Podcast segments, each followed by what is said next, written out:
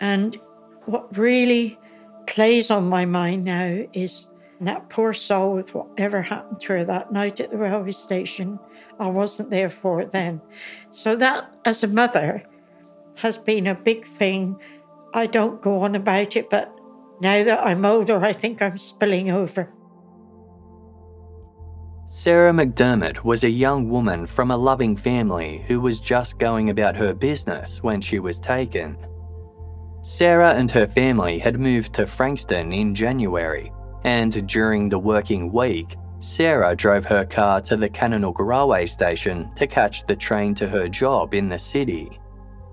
Kananook was supposed to be a safer station to park at than Frankston, but like so many crimes that happen out of the blue, something is safe until it isn't. Vikki Petraitis explores the horror that occurs when a family member just doesn't come home.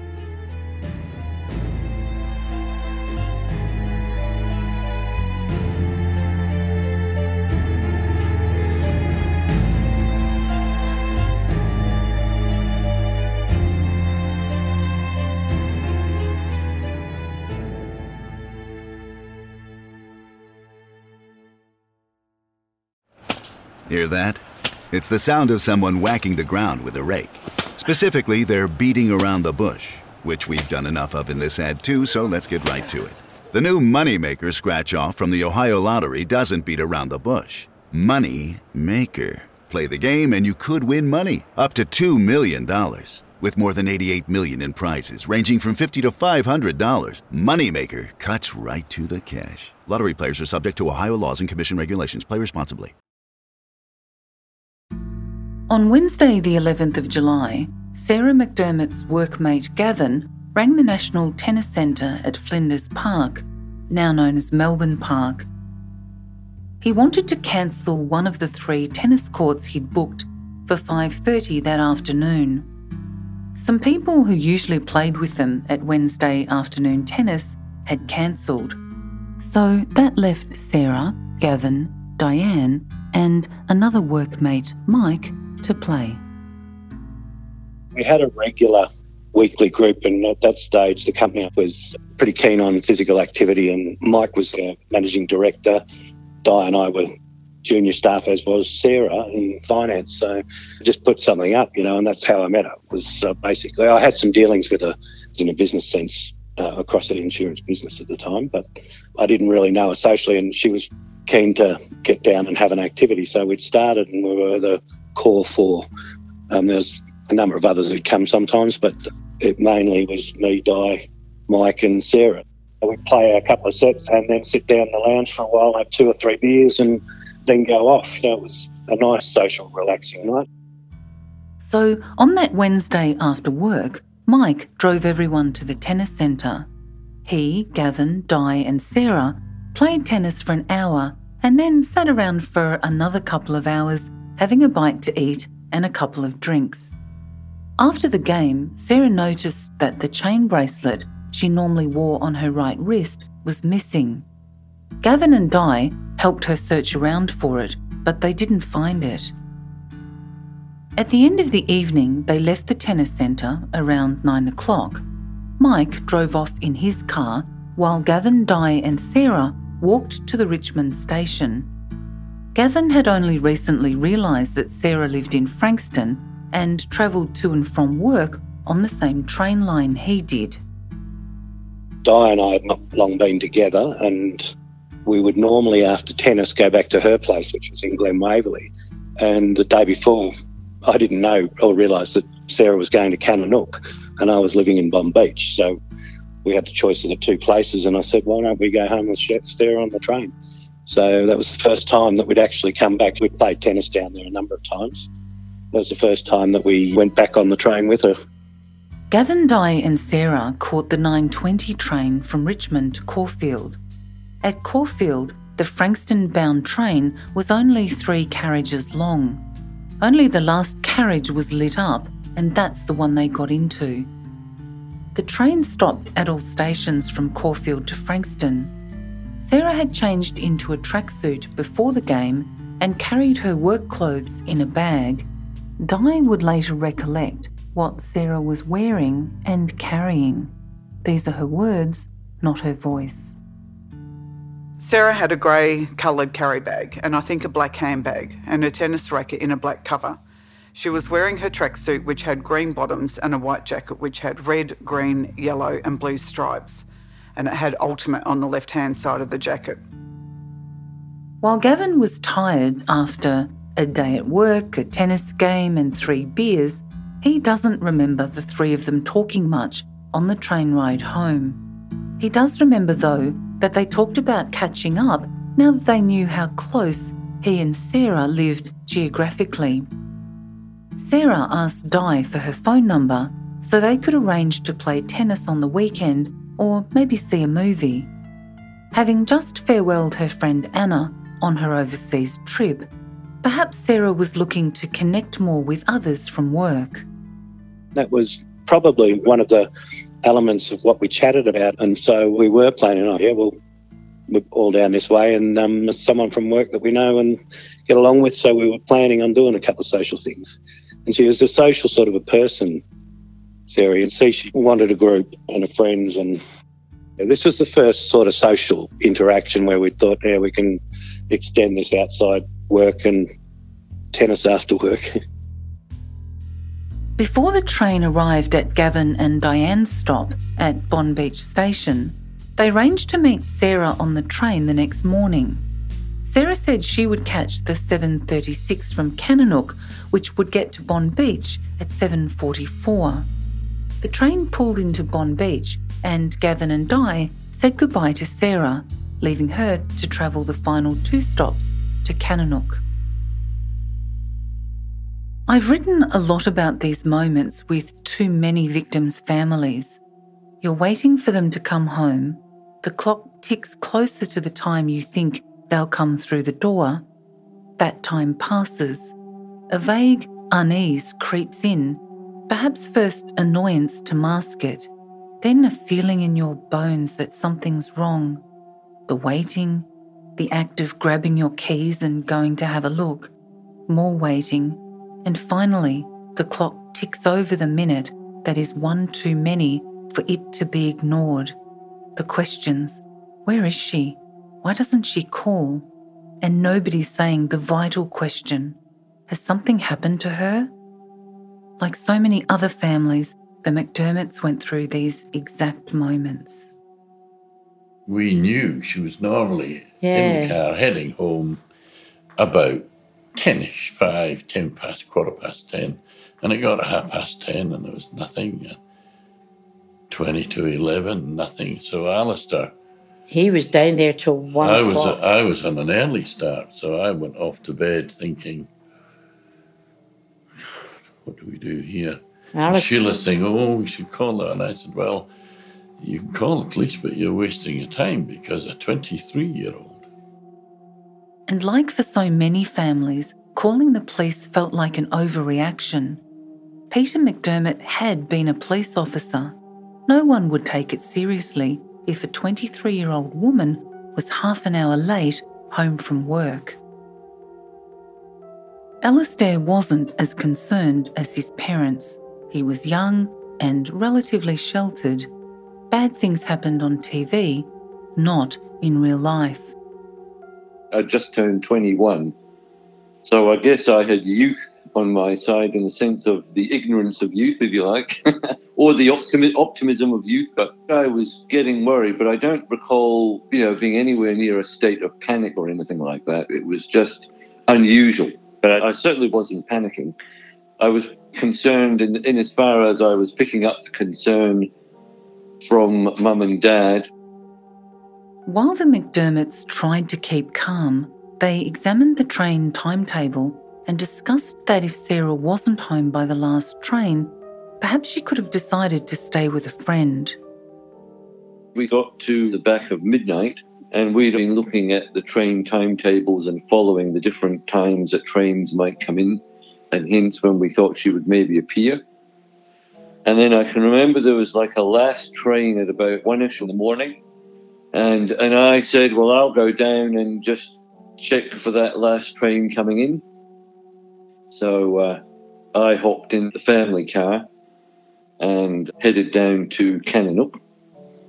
And it wasn't the, the nicest sort of weather. It was quite cold and a bit damp. I don't know if it was actually raining when I went down, but it was rainy, damp type weather. And I can remember I got down to the car park.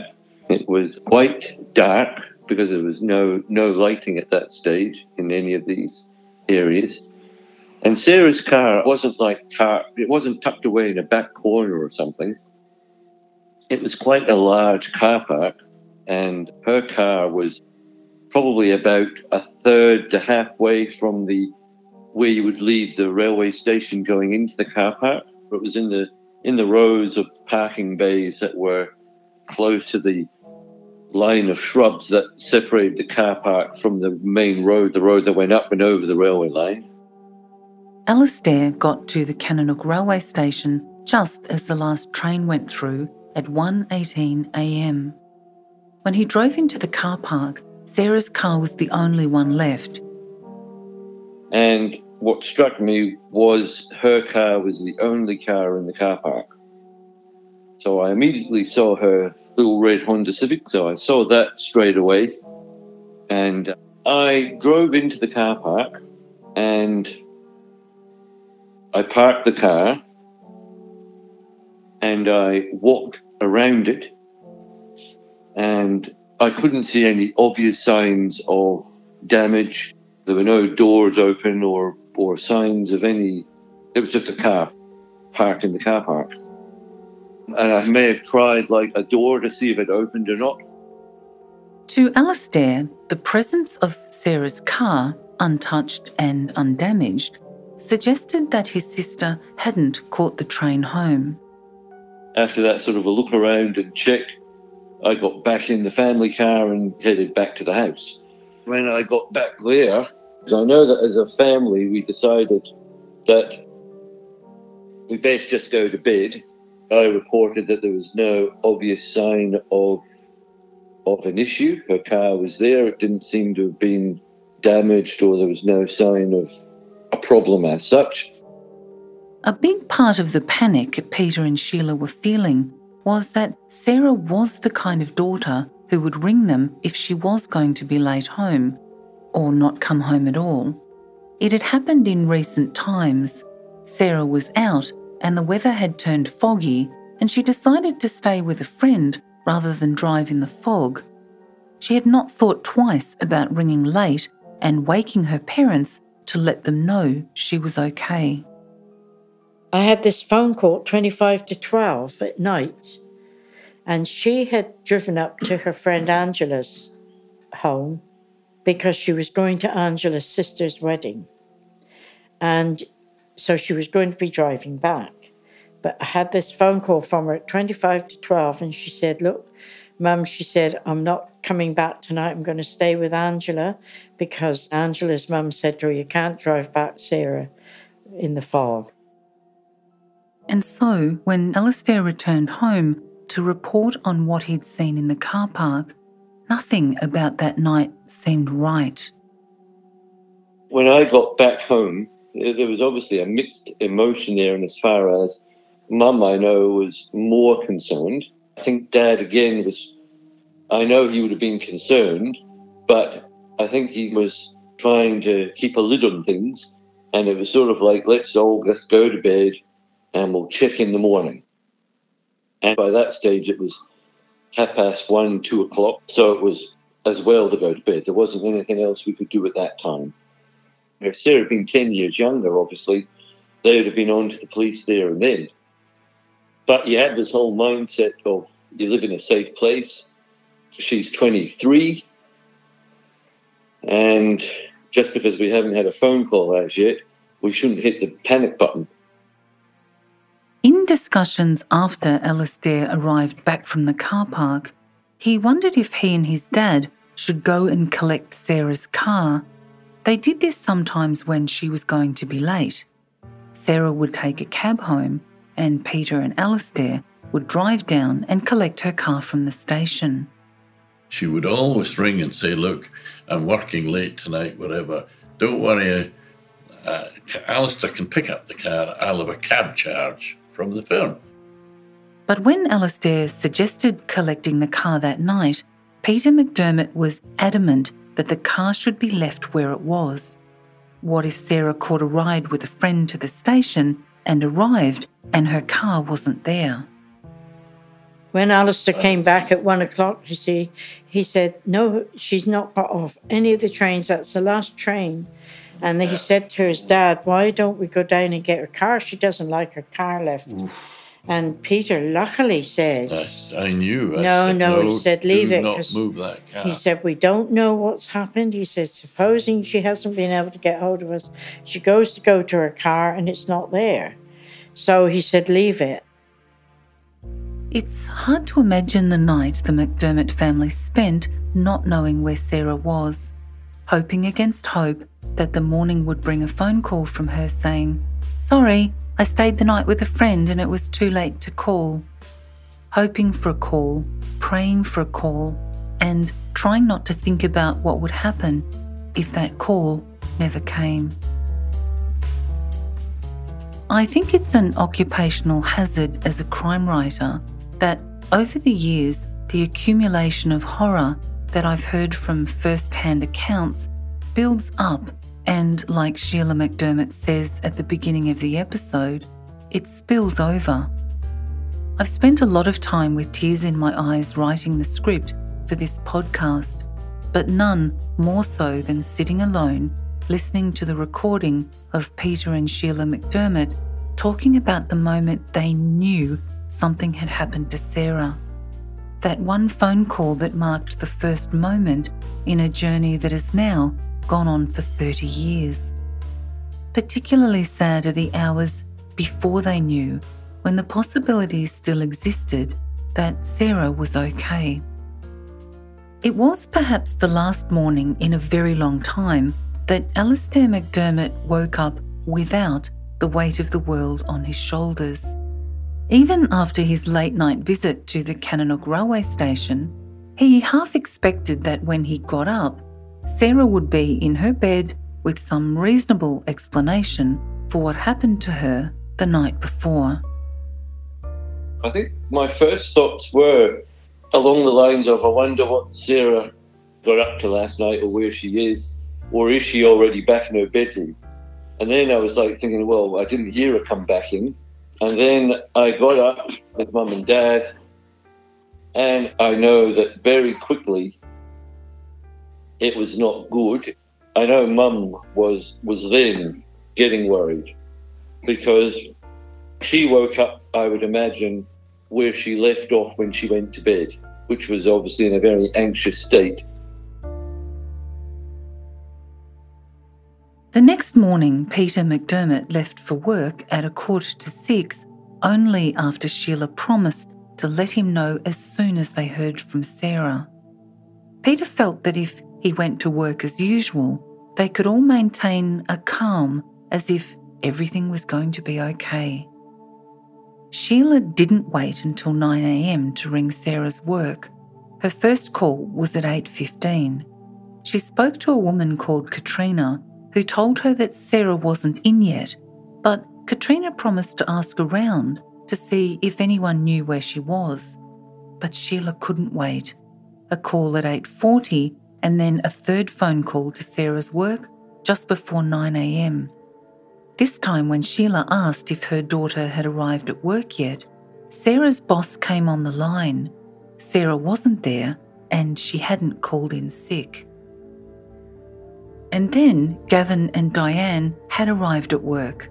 They had missed the 7:44am train, the one they'd arranged to meet Sarah on, and had instead caught the 8:04 train, which arrived at Flinders Street just before 9.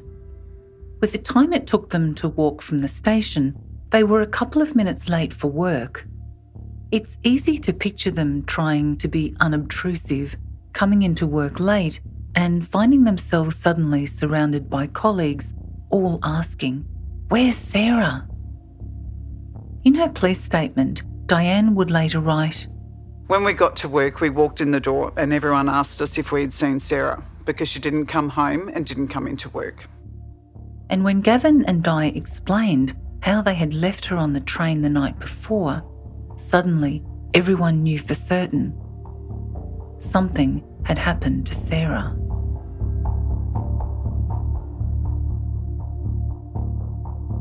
I found work because um, Peter didn't want to go to. I said, "You go to work," and I said, "I'll ring up her work and see what." Ha-. I mean, by this time we knew that something was radically mm. wrong. But I rang and the girl answered the phone, and I said to her who I was. And Sarah always got into work early, you see. And I said, I was just ringing to see if Sarah MacDiarmid was in, in at work. So the next thing, Mark, her boss, comes on the phone and he says, Hello, Mrs. MacDiarmid. He said, It's Mark here. He said, No, Sarah's not here. He said, But um, Diane Gavin are here. And they said that they were on the train with her last night. Well, I don't know how, whether I hung the phone up. I don't know Alistair what happened. I can remember I just screamed. And I could hear Sheila screaming I. Just couldn't. I, thought, right. I knew then that she was on that train and that something had happened. Alastair also regards that phone call as the starting point. Before that moment, the crime had not existed for them. But that phone call, hearing that Sarah hadn't arrived at work and that she had been on the train the night before, meant something had happened to his sister. That's the moment when I heard it in Mum's voice and I saw on her face. And that's when, for me, the actual crime occurred the night before. Uh, instead of that, my day, in the space of a two minute phone call, changed from whatever I was going to do, whatever was whatever I was going to do the next half hour, the next the morning, the day, the rest of the week, whatever I was going to do at the weekend, all of that was just gone, obliterated, a bit like an atomic bomb going off. Sheila and Alastair called the police while Peter hopped into his car and drove straight home, checking railway station car parks for his daughter along the way. What happened was Alastair, when he obviously took the phone from me, but he would be in shock himself. But mm. he rang his father straight away and Peter said straight to Alastair, ring the police now, and I'm on my way home. And so Alastair then phoned the police, and there were a couple of uniform blokes came up first of all, and that was when by that time they came in. I came straight down the road, and I actually took time to look at Carrum. Yeah. Seaford and Kananook Station. It had been raining, and it looked there's yeah. always rusty looking water in car parks. Yeah. And um, you just wonder what you walked in. One of the uniformed police that arrived at the MacDiarmids was Constable Gary Richards from the Frankston Police. He was on divisional van duties when he got the call to attend the MacDiarmids' home in Sky Road to take a missing persons report. By 10 o'clock, Richards and his partner were sitting with the MacDiarmids taking down the details. Sarah had caught the train home with two friends who alighted at Bonbeach, then continued on to Kananook. She hadn't made it home. Her car was still parked in the railway station car park. Alastair told them how he'd seen it there the night before. It's the kind of thing you know in your own mind if the worst has happened, and we wondered if it had because it was so unlike Sarah. Yeah. She'd have got off the station. So we knew something had happened between the station and that car park. After they had finished taking the missing persons report, Constable Richards and his partner drove straight to the car park at Kananook Station. Like Alastair the night before, they too saw Sarah's car parked toward the northern end of the car park. They noted that it was locked and the vehicle was still covered in dew and rain from the night before. It did not appear to have been used recently. They left it and headed to Frankston Police Station. From there, Constable Richards called Diane and Gavin at work to confirm their account of the train trip the night before. They repeated what Sheila and Alastair had said. They had caught the train with Sarah, they got off at Bonbeach, last they had seen her was around 10:15 the night before. There was something about Sarah's disappearance that was different. There had been no family fights or misunderstandings. There was no reason for Sarah not to have come home. It sounded serious. It was time to pass the case on to the detectives. Detective Inspector Laurie Ratz was the crime coordinator in charge of the criminal investigation branches, or CIBs, across several districts. It was his responsibility to ensure the proper investigation of crimes committed within his region. By 11am, Laurie Ratz was notified of Sarah MacDiarmid's disappearance. He was told how Sarah had caught the train with friends and then failed to make it to her car, parked at the station. People go missing and turn up. So you, you don't get too excited about the fact that you've got a, a reported missing person, but there was more to this uh, that came out very quickly that she was. Uh, not only was she missing, but it was unusual for her to be missing. She was a person of sober habits and with no skeletons in the closet. So it was very, very unusual in appearance were worried about her. I got in touch with the head of the CIB at Frankston and and the two detectives that were working were probably two of the best to, to go there. It was uh, Randall and Clark, and I suggested that they get down there to Kananook Railway Station, have a look at the car.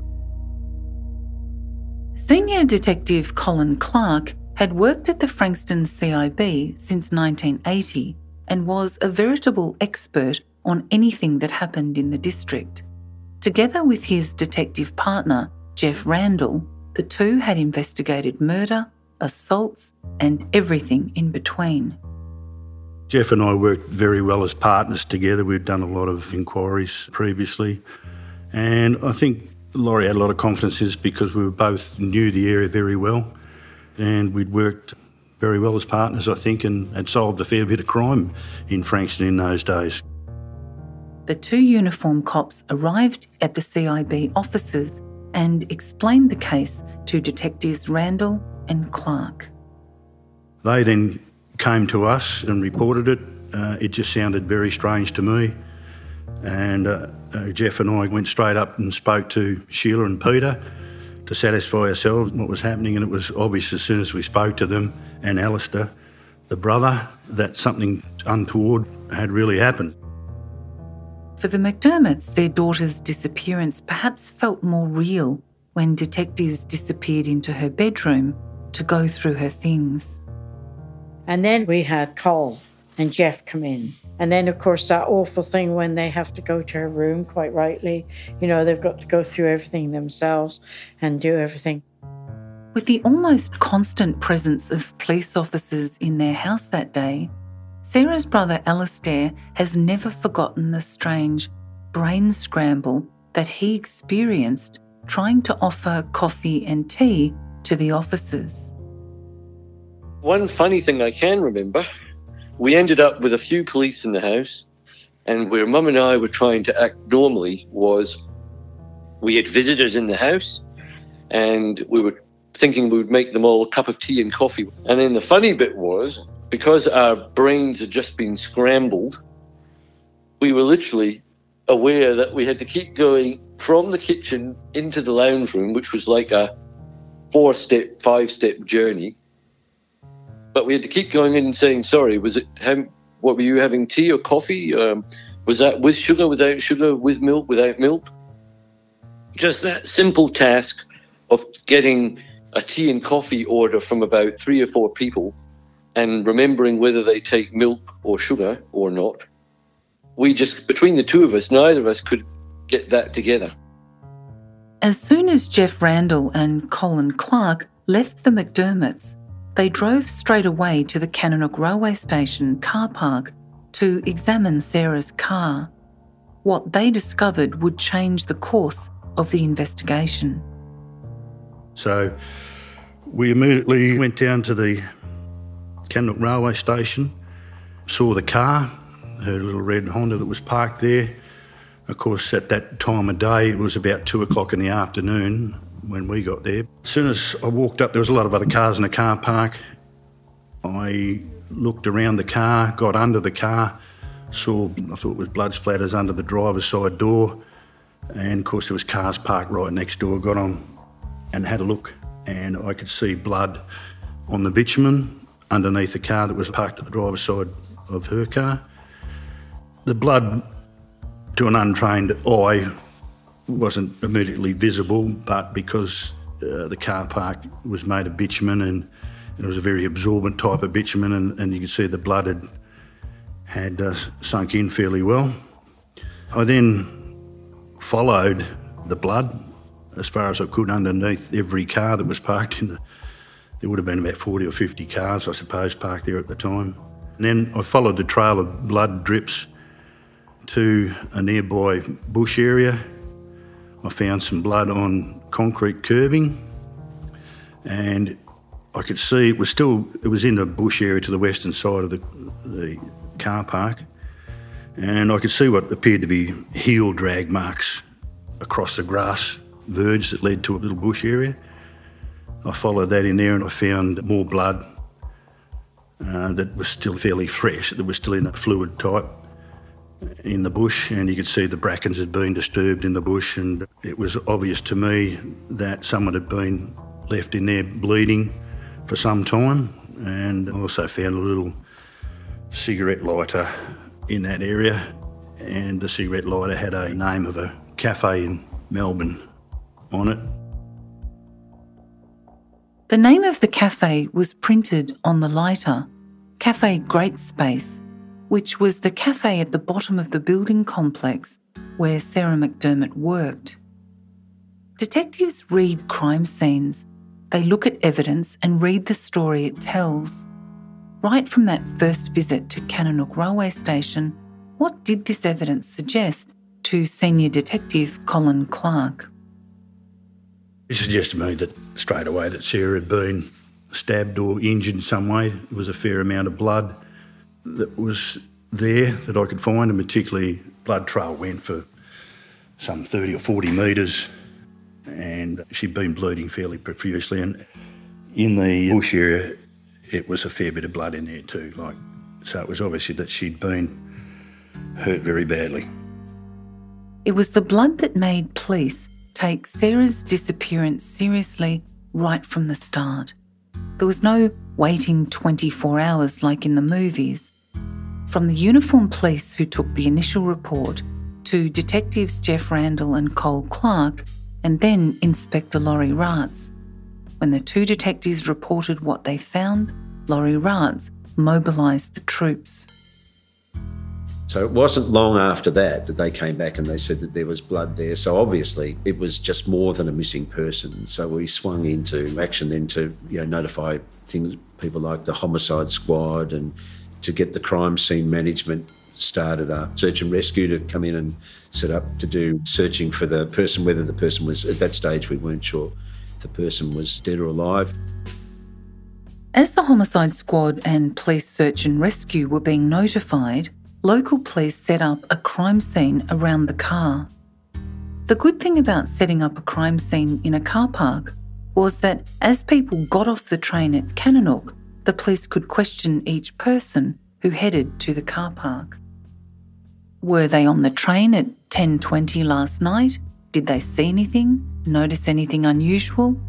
And of course, once the car park emptied, the detectives were better able to see the trail of blood from Sarah's car to the area of bush adjacent to the parking bays that separated the car park from Wells Road on the other side. Detective Inspector Laurie Ratz made his way to the car park to see for himself the scene that Randall and Clark had described.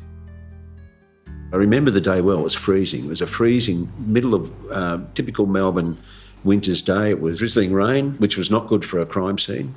And it was cold, and we knew by like mid afternoon that there was going to be a crime scene, so we would be there for a long time and, and we wouldn't have much light much after five o'clock. So things swung into action pretty quickly from that moment on. I knew it was going to be a long night, and I, even in that early stages, I hadn't even been to the crime scene, so I drove home, got a big coat, and made sure I had gloves and a scarf. And by the time I got to the uh, the crime scene, it had been established. We looked around the car. There was nothing to suggest that there'd been a struggle by the car. There was no scratches. There, the door was locked. The, the car was quite secure. But you could see once you had a bit of a look around towards the, the grass verge, which was only a few metres away, you could see two distinctive drag marks and you could see a pattern of what appeared to be blood in the ground. I know that sounds a little bit policey, but you see a dark stain, you're not really sure what it is. It could be oil, it could be it could be anything, just discoloration of the soil. But we assumed at that stage that it was probably blood, and, and from the drag marks, that gives you a fair indication that you're working with something that's quite serious.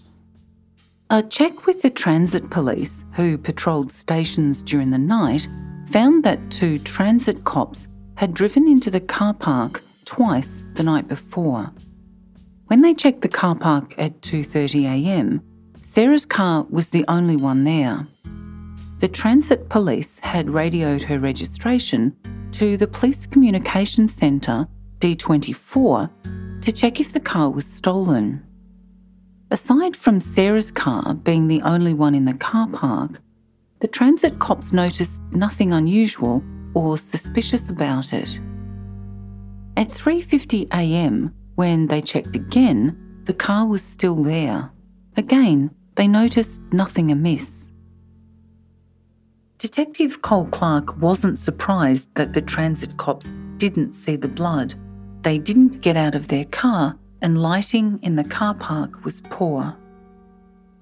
Because it was, we understood that she was about 10, 20, that the train came in the night before that she was on. And we're there at two o'clock in the afternoon the next day, and the fact that the amount of blood that was still present, it's hard to explain, but a lot of different bitumens, it seemed to sink in. And obviously, it wasn't seen by uh, Alistair, who checked it, the brother, and the car was also checked by some of the transit police during the night, uh, some hours after, and they didn't see any blood either. So it would have been very hard at night. The place was very badly lit in the car park. Of course, the transit cops from the night before and Sarah's brother Alistair weren't looking for blood. The cops were just patrolling the car park, and Alistair was looking for his sister. Seeing for himself what Randall and Clark had pieced together from the evidence from the car park, Inspector Laurie Ratz was glad to have them on the job. Randall and Clark had been there forever. They'd grown up in the area. They were locals. They'd been at the uniform branch, and then they'd been at the uh, the CIB. I think, from memory, if you added their service together in 1990, they'd probably been there a total of about 20 years experience. So there wasn't much happening in Frankston that they didn't know about. And they were two very, very good detectives. And when I say trustworthy, you knew that they would put their heart and soul into it. The other detectives there, uh, look, I would have taken any of them to do that job, but I was more than happy that Randall and Clark, who would probably have been the most experienced, were, were there to take the scene. And that held out well because they were very quickly uh, noticed the areas in the crime scene that we were most concerned about that gave us an indication that we weren't just looking at a missing person. Laurie Ratz agreed it was the presence of blood near Sarah's car that made this case different right from the start. Well, I think it was the obviously the blood changes your, your whole perspective about what's happening, and there was quite obvious that where the blood had been located, there were drag marks. So it was suspected at that stage that either a, a lifeless or unconscious body had been dragged to an area near the car, and from that moment had disappeared. So we had no idea whether she'd stood up and, and walked away in a daze or if someone had actually taken her away. Another local expert called past the crime scene that night As the head of the Frankston State Emergency Service, or SES, Brian McManus was always ready to get his team together to do whatever Victoria Police needed them to do. Kananook Railway Station is on Wells Road, opposite McCulloch Avenue. The Frankston SES headquarters is 300 metres down McCulloch Avenue in a little crescent that has since been named McManus Way after Brian to mark his long career with the SES. On Thursday, the 12th of July 1990, Brian McManus drove past the Kananook Railway Station car park. He saw a bunch of police gathered there and naturally stopped. The police were there, and uh, you know, I drove past, and you know, being the officer in charge, I stopped to speak to the police, and they said, "You know, Rock, can you get some of your troops out to do a search for us because we've got a missing girl?" And I said, "Yeah, sure." SES volunteers are on call all the time, and Brian McManus quickly put a team together. If there was a small possibility that Sarah could have stumbled off in a daze after being attacked, then it was important to start at the scene and fan outwards to check anywhere she could have gone. In their initial search, Brian McManus and his SES team started close by. We were called in and we started the search that night, uh, searching the surrounding bushlands and the tea tree that's part of the, the Kananook railway station. And then, of course, the next day we're out in force doing a wider search and covering the bushland up to Bonbeach and that sort of thing over in the middle of the freeway with all the tea tree in the freeway.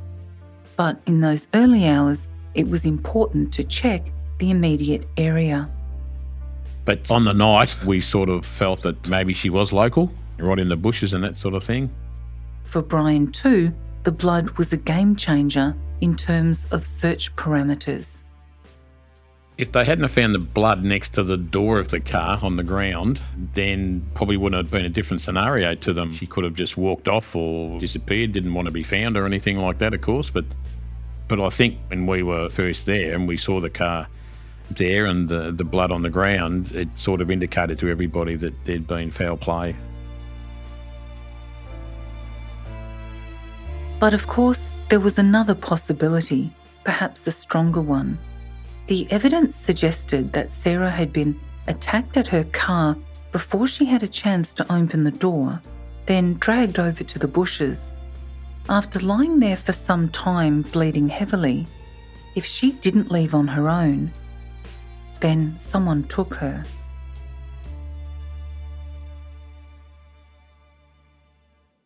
Coming up in the next episode of Searching for Sarah MacDiarmid. I was just feeding my little boy. He was just almost four months at the time, and Sarah's photo came up on the morning news. When she's come down the bottom of the stairs and walked towards the car park, she's virtually walked into the darkness.